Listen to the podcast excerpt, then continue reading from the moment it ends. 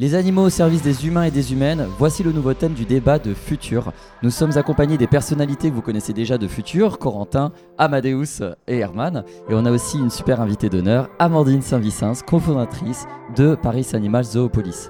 Alors, on va aller euh, dans le vif du sujet, les animaux au service des humains.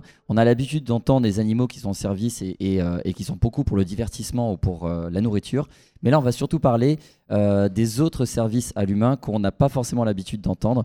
Euh, je vais euh, entamer tout de suite euh, cette première question, les animaux de guerre. Alors qui veut commencer à parler des animaux de guerre Quand j'entends animaux de guerre, c'est les animaux qui sont utilisés pour servir la guerre des humains. Oui, ben donc notre association PAS mène une campagne depuis 2018. Donc l'idée en fait c'est de se souvenir et de ne pas oublier que durant la Première Guerre mondiale, donc 11 millions d'animaux ont été enrôlés durant la Grande Guerre. Euh, qu'ils sont morts, qu'ils ont souffert, qu'ils ont joué un rôle euh, majeur, hein, comme, le décrivent le témoignage des poilus. Et donc, en fait, cette page de l'histoire, globalement, elle a été effacée de notre mémoire collective. Et nous, ce qu'on veut vraiment dire, c'est que euh, la question de la mémoire, du ce qu'on appelle le devoir de mémoire, est profondément politique. C'est-à-dire que ce que notre société choisit de retenir, de se souvenir ou carrément d'effacer, euh, ça a un rôle sur le présent, ici et maintenant. Et donc, en fait, si on ne parle pas dans le livre d'histoire, moi, par exemple, à l'école, on m'a jamais appris que finalement, il y avait 11 millions d'équidés, des chiens, des pigeons, qui ont été donc dressés, euh, utilisés, qui ont souffert et euh, qui ont par exemple porté des vivres sur le front, qui ont amené des courriers. Et on le sait que la question du moral des troupes, elle est fondamentale dans une guerre. Tout ça, on l'a effacé en fait. Et finalement, ça veut dire qu'on ne reconnaît pas leur souffrance. Et c'est en cela que cette campagne, elle nous paraît être fondamentale d'un point de vue de la bataille culturelle. Et donc, c'est pour cela qu'on a demandé à la ville de Paris, à la capitale de la France, d'ériger un monument en mémoire aux animaux de guerre. Donc, on l'a demandé en 2018, lors du centenaire de l'armistice. Ça a été voté après euh, de grandes batailles, hein, puisque la gauche, une partie de la gauche ne comprenait pas euh, que les monuments, en fait, euh, ça pouvait être pour les, animaux et que ça devait être réservé aux humains. Donc, on a mené cette bataille-là, et donc ça a été adopté. Et là, quatre ans après ce vote, on n'a toujours pas de monument. Donc là, on travaille quand même assez de manière rapprochée avec le cabinet de la ville de Paris à la mémoire pour que ce monument voit le jour et il devrait voir le jour en 2023. D'accord. Est-ce qu'on parle, excuse-moi, est-ce qu'on parle bien des monuments à Paris euh, ou c'est euh, propre à Paris ou aussi dans d'autres villes en France? Alors, il y a déjà une poignée de monuments qui existent en France, notamment dans le corps nord-est, le quart nord-est de la France qui a été le plus durement touché par la Grande Guerre. Certains monuments, et je trouve que c'est une honte absolue, ont été payés et financés par euh, des pays alliés, hein, notamment euh, l'Australie, où le ministre euh, des Affaires étrangères en Australie a dit que que c'est la France où, c'est le pays où il y a le plus de sang australien qui a coulé. Et dans, le, la zone, en fait, le cimetière consacré aux Australiens, ils ont choisi de mettre un monument pour les animaux. Donc c'est extrêmement symbolique et ça c'est en France à Posière. Euh, et après donc il y a quelques monuments, mais euh, nous on voulait un, monument vraiment national pour une reconnaissance de la France euh, et pour ne pas oublier. Donc normalement ça devrait voir le jour en 2023 à Paris. Ok, et il y a un emplacement où vous aimeriez vraiment que ce soit? Oui, alors il y a eu plusieurs puisque donc on a fait la liste en fait de tous les lieux à Paris où il y a des liens directs avec les animaux de guerre, notamment des lieux de réquisition, des lieux où il y a des chiens comme Vitrier et Truc qui ont été retrouvés euh, à Paris, qui sont échappés euh, de, des Allemands, etc. Et donc euh, là actuellement le lieu qui, va être normalement définitif et on a une visite le 30 novembre, c'est dans le 7e arrondissement. près de l'hôtel Lutetia. Très près du boulevard Raspail, où donc le chien vitrier a été retrouvé par un policier. Il a été traité comme un héros à l'époque parce qu'il s'était évadé donc des Allemands. Donc normalement, ça devrait être là euh, et ça devrait être au printemps 2023. D'accord. J'ai envie de faire un petit rappel à celles et ceux qui, enfin, qui veulent en savoir plus justement sur euh, quels ont été ces animaux de guerre et comment ils ont été utilisés. C'est un rappel en fait sur une conférence qui a été faite par l'historien Eric Baraté et on le retrouve sur le site de Paris Animal Zoopolis. Ça dure une heure, c'est une conférence qui est vraiment intéressante. Voilà, on, parle de, des, animaux, des chiens, des, des, équidés, mais on pense pas aussi à des pigeons. J'ai découvert qu'on utilisait des pigeons aussi, donc euh, voilà, c'est plutôt intéressant. Euh, bah, sur cette question, on est tous, et toutes d'accord. ok il faut la reconnaissance des animaux qui ont participé à l'effort de guerre et tout. Mais là, le débat, c'est aussi surtout sur les animaux euh, utilisés, genre les chiens d'aveugle, les, animaux de, traîneau. Est-ce que euh, c'est bien Est-ce que c'est mal? C'est plutôt ça le. C'est plutôt ça en fait. C'est vraiment les animaux qui sont utilisés pour, euh, pour euh, le service des humains. Et, euh, et souvent, en tant que vegan, bah, il y, a, y a des limites. C'est-à-dire qu'il y a des moments où, enfin, certains sujets où on se pose des questions.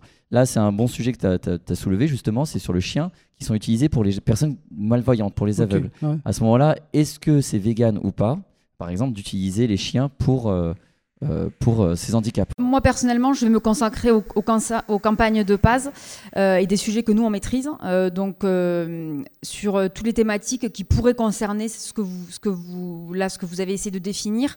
Et je pense que c'est important aussi de définir les mots. Donc euh, parmi nos campagnes, je pense aux balades à poney, je pense aux chevaux de trait. Où malheureusement en 2022, on a encore la mairie de Paris qui utilise des chevaux de trait euh, pour ramasser des, bois, des arbres euh, au bois de euh, Vincennes ou Boulogne, j'ai un trou de mémoire. Euh, donc déjà, moi je voudrais dire que l'utilisation du terme de travail me pose un problème. Euh, parce que si on se réfère au code du travail euh, ici aujourd'hui en France, hein, on va pas parler de, de l'étranger, mais en fait ça nécessite euh, un contrat de travail, ça nécessite des congés payés, qu'on peut s'arrêter si on est malade, qu'on a une retraite, euh, qu'on a un salaire euh, et qu'on peut aussi et qu'il y a une sorte de consentement. Euh, et que évidemment que tout cela on le retrouve pas aujourd'hui avec les animaux. Et quand nous par exemple euh, on, on va vérifier ce qui se passe avec les balades à poney dans les parcs parisiens euh, voilà c'est clairement enfin il faut utiliser les mots qui, qui sont justes et je pense que c'est de l'exploitation. C'est-à-dire qu'on a des personnes qui se font du business sur le dos des animaux. Et donc euh, pour moi le terme de travail il est il est utilisé par le camp d'en face. Je pense notamment à Jocelyne Porcher, qui a même le culot de l'utiliser pour euh, les animaux qu'on tue dans les abattoirs pour les manger. Donc euh, voilà, mais en tout cas, moi je suis opposée d'utiliser le, le terme travail ou même de rendre des services. Non, on a des animaux qui sont dressés, euh, qui sont pour certains séparés à la naissance de leur mère, pour être brisés psychologiquement et pour les contraindre à faire des choses que finalement ils ne veulent pas faire. Euh, et donc, dans ce cas-là, on ne peut pas parler de travail, on parle d'exploitation. Euh, ça me rappelle aussi que le fondement de votre association Paris Animal Zoopolis est sur un ouvrage qui s'appelle Zoopolis et on parle de citoyenneté aussi des animaux. Donc euh, j'ai l'impression que c'est un petit peu ce que tu, ce que tu précises là dans, dans ce que tu es en train de dire, c'est-à-dire que les animaux sont au service des humains, mais il faut des droits en plus et éventuellement si on continue de, euh, bah, de, de les utiliser pour euh, des services. Et quand je dis utiliser des services, là on parle de divertissement, mais pour reprendre par exemple pour les chiens des aveugles, est-ce qu'on continuerait éventuellement dans un monde antispéciste et vegan à utiliser entre guillemets ou à demander service à des, à des animaux pour des handicaps humains? Alors, sur les chiens d'aveugle, Amandine, elle ne voudra pas répondre. Ouais. Mais sur euh, ce, que, ce qui est intéressant de ce que tu dis, c'est que si, euh, avec Zoopolis, on donne de la citoyenneté aux animaux, il faut que l'animal aussi apporte à la société. Est-ce qu'un citoyen, c'est quelqu'un qui apporte et qui, qui prend, qui voilà, qui- Mhm. il y a un échange en fait, il y a une collaboration. Comment faire une collaboration avec les animaux? Alors, peut-être sans le mot travail. Est-ce qu'il doit y avoir collaboration? Est-ce qu'il n'y a pas collaboration? Parce qu'il y a aussi les anti-véganes qui nous disent que nous, les véganes, c'est nous qui, allez- qui allons détruire. En fait, il n'y aura plus d'animaux si le monde devient vegan. Parce qu'il n'y aura plus de, de chèvres, il n'y aura plus de vaches, il n'y aura plus de poulets. Parce qu'en fait, on les fait naître pour les utiliser. Donc demain, quelle sera la société? Est-ce que on peut créer un lien euh, d'échange avec l'animal qui soit sain pour l'animal, sans savoir s'il y a consentement, si voilà, comment réaliser ça? Et est-ce qu'il y a des euh, il y a des strates où, bah, par exemple, les chiens d'aveugle, est-ce que c'est pour les humains? Est-ce que l'animal il est heureux? Euh, Voilà, c'est toutes ces questions, moi je trouve, qui sont complexes. Herman, tu Ouais, veux intervenir? c'est- C'est surtout par quoi on les remplace en fait. C'est-à-dire qu'actuellement, oui, on a ces animaux qui, euh, qui sont à notre service, malheureusement. Tu cites les chiens d'aveugle, moi je pense aussi par exemple aux, chiens de déminage, les, les chiens qui recherchent la drogue. Par quoi on les remplace Pour l'instant, on n'a pas les solutions. Donc à terme, il y aura peut-être, euh, je ne sais pas, dans un monde très lointain, peut-être des robots qui viendront nous assister dans nos tâches de tous les jours, mais on n'y est pas encore. En fait. mais ça, c'est pas un argument. Même si on n'a rien pour les remplacer, c'est pas pour ça qu'on doit les Bah, exploiter. dans- dans ce cas-là, si on les exploite pas, par exemple, au détriment de l'humain, qu'est-ce qu'on fait des aveugles en fait? Est-ce qu'on les abandonne parce qu'on ne peut pas leur fournir un service qui malheureusement provient des animaux? Qu'est-ce qu'on fait de ces gens-là en fait Ok, mais est-ce que ça justifie parce qu'il y a des aveugles qu'on doit. Je dis pas que c'est une justification, c'est que c'est une contrainte, c'est une limite en fait. C'est-à-dire que là, on est face à un obstacle qu'on peut pas résoudre juste en se disant il y a des animaux qui sont à notre service, on a juste à claquer des doigts en se disant on arrête, on les écarte. Ouais. Mais qu'est-ce qu'on fait en fait des humains qui sont euh, dans la, dans après, la nécessité après, moi, ma, ma vraie question, c'est est-ce que l'animal, il est pas heureux, tu vois? Il y a, je, je crois qu'il y a des maîtres chiens ou des gens qui, ont des, qui font des, tu vois, du déminage. Moi, je connais pas très bien toutes ces questions, mais j'essaie de comprendre Mhm. d'un point de vue un peu philosophique ou même euh, des idées que l'animal, il est peut-être même plus heureux dans un échange avec du jeu, avec, euh, je sais pas, on s'occupe de lui, il y a, voilà, mais on peut pas savoir que un animal qui serait, qui resterait toute la journée dans un appartement, est-ce que c'est mieux pour l'animal de participer à quelque chose ou est-ce que l'animal, ça reste euh, bah, pas un objet, mais un. Sachant qu'on, parle des animaux qu'on a, nous-mêmes créés, que les humains et les humaines ont créés pour, euh, bah, euh, avoir euh, toutes, les compétences que ces animaux peuvent offrir aux humains. Voilà, on sait très bien que les chiens sont descendus de, de loups d'il y a des dizaines de milliers d'années. Et du coup, bah, on est un petit peu peut-être bah, peut-être responsable de, d'imaginer un futur pour ces animaux en collaboration éventuellement avec les humains et les humaines, peut-être Non, je voudrais rebondir par rapport à ce qu'il disait Amadeus et qui me gêne profondément, c'est qu'en fait, euh, de raisonner en termes d'utilité, je veux dire, est-ce qu'aujourd'hui, tous les humains sont utiles? Est-ce que les bébés sont utiles? Est-ce que les handicapés sont utiles? Est-ce que les personnes âgées sont utiles? Donc moi, je veux pas d'un monde où on se dit, il y a les utiles, les inutiles, les inutiles, qu'est-ce qu'on en fait? Donc pour moi, il faut un monde où en fait, où on cohabite tous, où on essaye de vivre... euh, tous et, euh, toutes en limitant la souffrance et en tous les cas en, en interdisant les pratiques cruelles. Et aussi, sur l'utilité, la question, elle est utile par rapport à qui? Enfin, la question, elle est là. Je veux dire, elle est utile par rapport au business, elle est utile par rapport à notre intérêt personnel.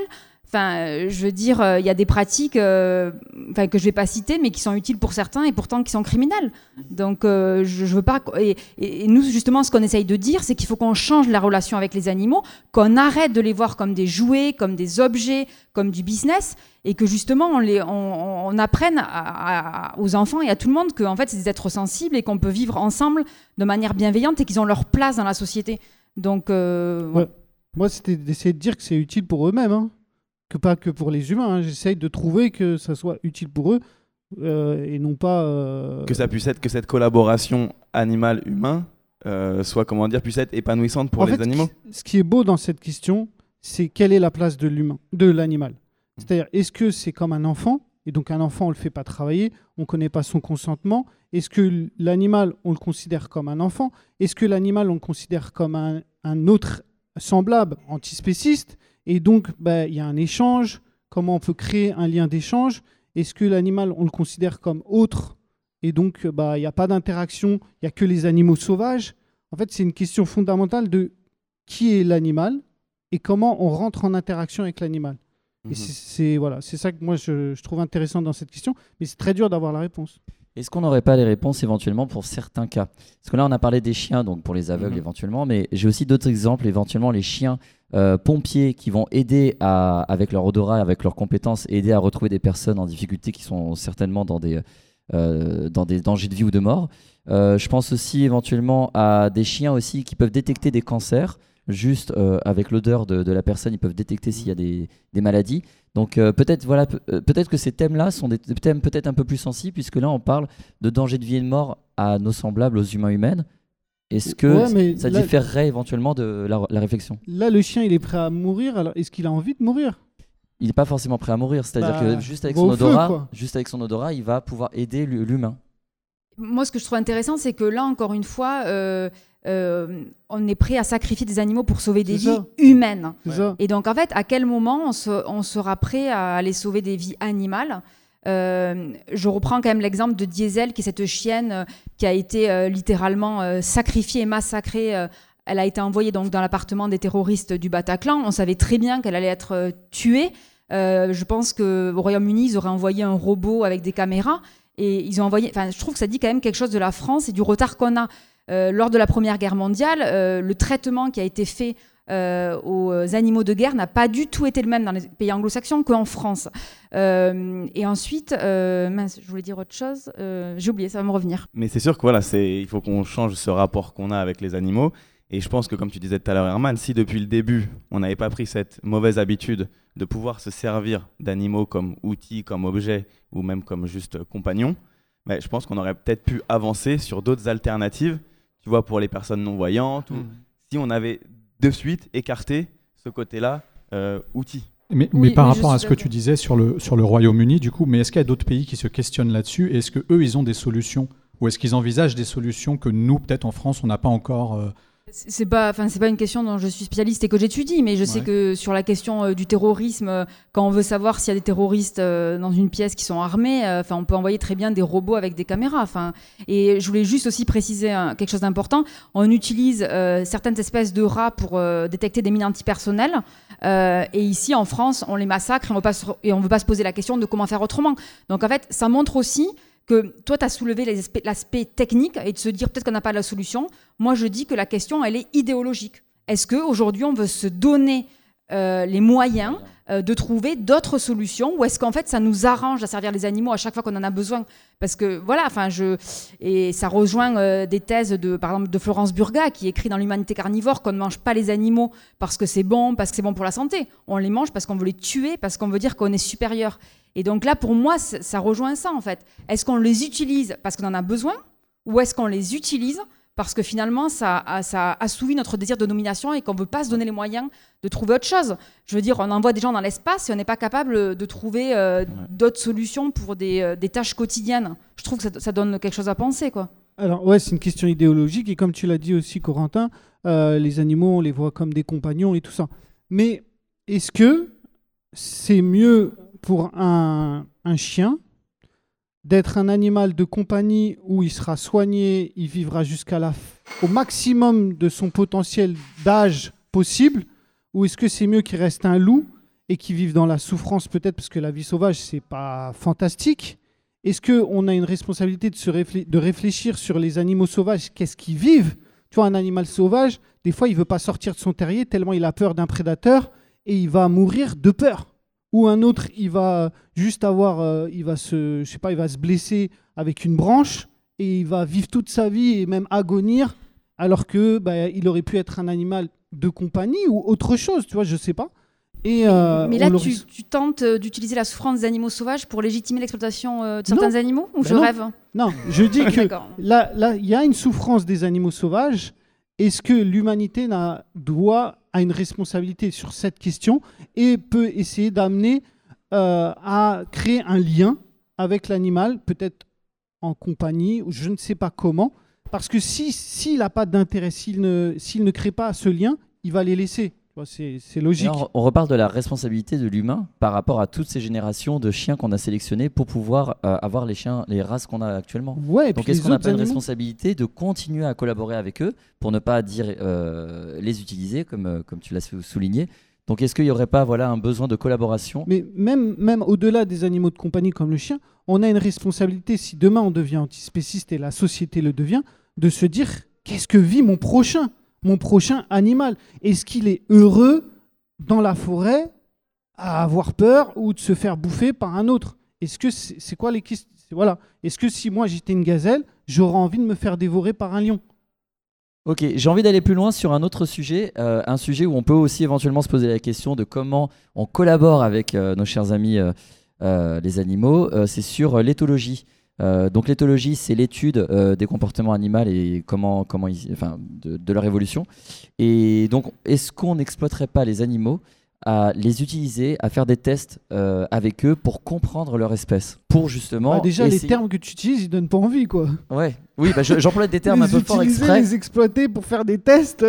Est-ce que c'est Ah pas, est-ce que c'est pas ça quand on quand on prend par exemple un singe et qu'on lui fait des tests sur euh, voilà on, on l'enferme et puis on lui fait faire des tests pour Je comprendre comprends. les réactions des singes Donc- pour ensuite éventuellement mieux les les euh, les défendre. les défendre. D'accord, d'accord, d'accord. Genre les tests d'éthologie, on voit que le singe, il a une intelligence, il a euh, le. Ok, ok.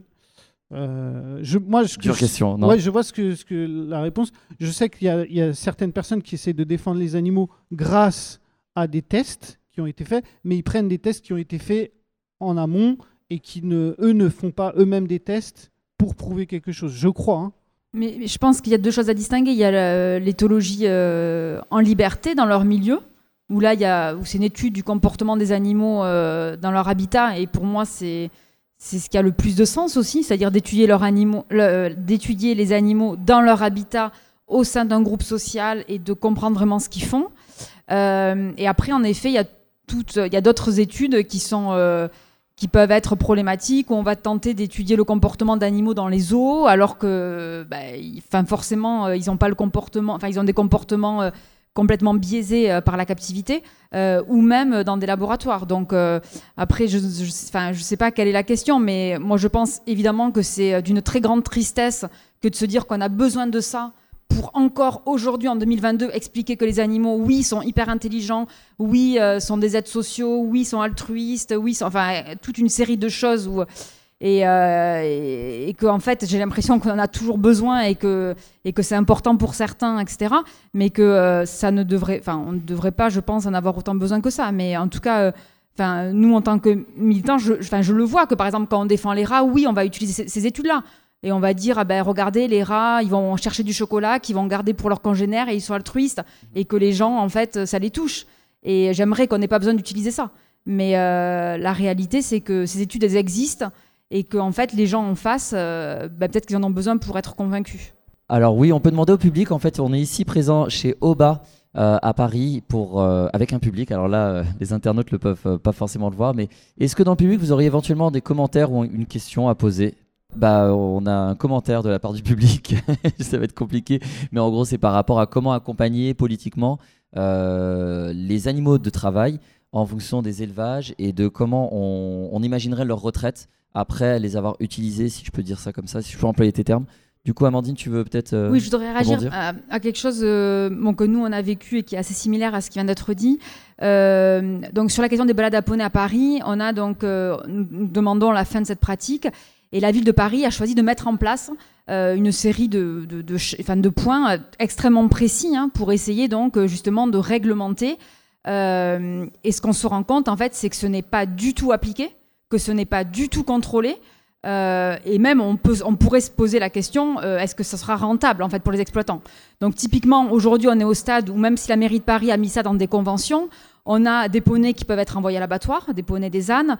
Euh, on a euh, des euh, transports qui font 6 heures quotidiens alors que c'est 2 heures au maximum, enfin, etc. On n'a pas d'eau, on n'a pas de foin. Enfin bon.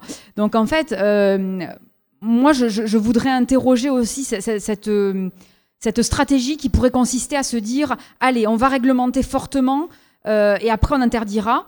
Est-ce que c'est une perte de temps? Euh, est-ce que euh, c'est applicable? Moi, je ne le pense pas. Est-ce que ça retarde finalement euh, la libération des animaux? Et que pour les pratiques type de divertissement, voilà, il faut qu'on y mette un terme rapidement et que ce, que ce n'est pas acceptable et qu'en fait, on a finalement des exploitants et des mairies qui vont jouer la montre, qui vont faire semblant, qui vont donner l'illusion. La ville de Paris, c'est ce qu'elle fait. Elle donne l'illusion de s'occuper des animaux, des poneys et des ânes, et que dans la réalité, en fait, elle s'en fout. Pas et, que, et, que le, et que pendant ce temps, euh, bah, le temps passe. Euh, et que nous, on est fatigués à aller voir dans tous les parcs et jardins, voir si c'est appliqué. Donc euh, voilà, donc pour moi, c'est un piège aussi de se dire on va vraiment réglementer pour, pour limiter. Ouais, et c'est très important que tu insistes sur le, thème, le terme divertissement. Euh, parce que ça, c'est clair que c'est vraiment euh, un sujet où il faut vraiment tout arrêter par rapport à ça, en finir. Et après, par contre, pour les autres cas, où là, ça peut être de l'accompagnement de personnes voilà, qui sont non-voyantes ou autres, là, ça pourra peut-être être une autre réflexion ou se faire dans un second temps. Mais c'est clair que les animaux n'ont plus leur place dans n'importe quel divertissement. En fait, ça, c'est une évidence. Ouais. Et puis, aussi, on peut rappeler que l'humain, il n'a pas nécessairement envie de travailler, tu vois. On a créé la société elle est, faite du fait que tu es obligé d'aller travailler. Mais je pense pas que si tu demandes à des, enfants ou à des humains s'ils pouvaient ne pas travailler, ils ne travailleraient pas. Et donc, euh, est-ce que, euh, voilà, que les animaux, c'est pareil? Tu vois, en fait, tu crois que tu as un consentement et que tu dis oui, j'ai envie d'aller travailler. Non, c'est parce que tu as besoin d'argent, parce que tu as besoin de te nourrir, mais sinon, tu n'irais pas. Et est-ce qu'avec l'animal, il y a ça aussi? On approche la fin de ce débat. Est-ce qu'il y aurait peut-être une dernière question, un dernier commentaire de la part euh, d'ici ou du public? Oui. Je pense euh, aux chiens en particulier qui sont euh, qui aident des enfants ou des, des, personnes autistes ou des personnes qui ont des troubles sociaux ou mentaux et qui en fait les, les aident à avoir des interactions et à aller mieux. Comme les chiens ont évoluer d'une manière à ce qu'ils soient euh, très réceptifs à nos émotions et qu'ils apprécient euh, la relation avec nous.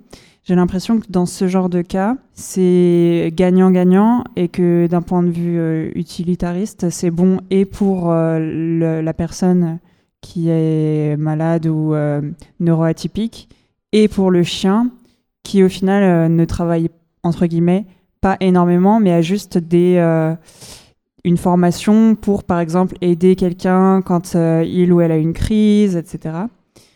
Et du coup, je me demandais, euh, je me disais que pour la plupart des cas dont vous avez parlé, moi, je suis d'accord pour chercher des alternatives, mais pour un cas comme celui-là, j'ai l'impression que c'est plutôt bénéfique pour les deux, euh, les deux individus. Merci pour ce commentaire. Je vois que Amadeus, il était là en train d'approuver. Est-ce que vous auriez peut-être vous voulez rebondir là-dessus ben Juste, euh, ça pose quand même la question de euh, pourquoi et comment ces chiens peuvent tout subir et peuvent. Enfin, voilà, ça pose quand même cette question-là. on imagine évidemment des races qui sont faites, entre guillemets, pour être, comme on pense aux bigles dans les laboratoires, hein, qui sont prêts à tout subir, à tout encaisser, la torture, jamais en mordant, jamais en aboyant.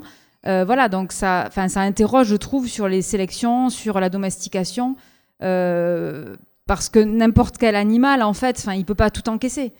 Et que, et que forcément, en amont, il y a quelque chose qui est fait, quoi. C'est-à-dire un dressage, euh, des sélections, etc. Donc, juste, moi, ça m'interroge là-dessus. Mais je, c'est un sujet que je ne connais pas, donc je vais pas pouvoir en parler. Moi, je suis d'accord avec toi, mais ce que je veux dire aussi, c'est que l'humain, il a aussi été dressé, l'éducation, l'école. C'est pareil en fait, on a aussi subi euh, un matraquage, euh, il faut... Évolution. Mais tu peux pas comparer l'école avec du dressage, sérieusement. Non, non, mais je... Je, bah, je trouve que c'est pas comparable. Hein. J'ai pas dit que c'était comparable, je dis juste que l'humain aussi, il a une forme, il est pas, euh, c'est pareil, il est heureux, il s'épanouit, il est libre. Non, non, non, mais je suis, d'accord avec, euh, avec tout ça. C'est vrai que ce que tu disais, Amandine, euh, pour que ces animaux-là développent ces sensibilités-là ou ce dont on va avoir besoin, c'est évident qu'en amont, il y a, y a un, un, matraquage, si on peut dire, ou en tout cas une répétition de choses où là, je suis pas sûr qu'ils soient vraiment très consentants et, et que ce soit des parties très plaisantes. Merci mes amis, nous allons clôturer ce débat. Herman, tu veux continuer? Non, on va clôturer ce débat. Par contre, n'hésitez pas de continuer à débattre euh, dans les commentaires. N'hésitez pas aussi à partager, à liker si vous aimez ce débat. Euh, voilà, à chaque fois je le répète, mais vraiment le journal et aussi le débat de l'association Future est votre, est votre émission. Donc n'hésitez pas à le commenter. Voilà, je vais remercier l'équipe technique, je vais remercier aussi nos amis ici présents et présentes.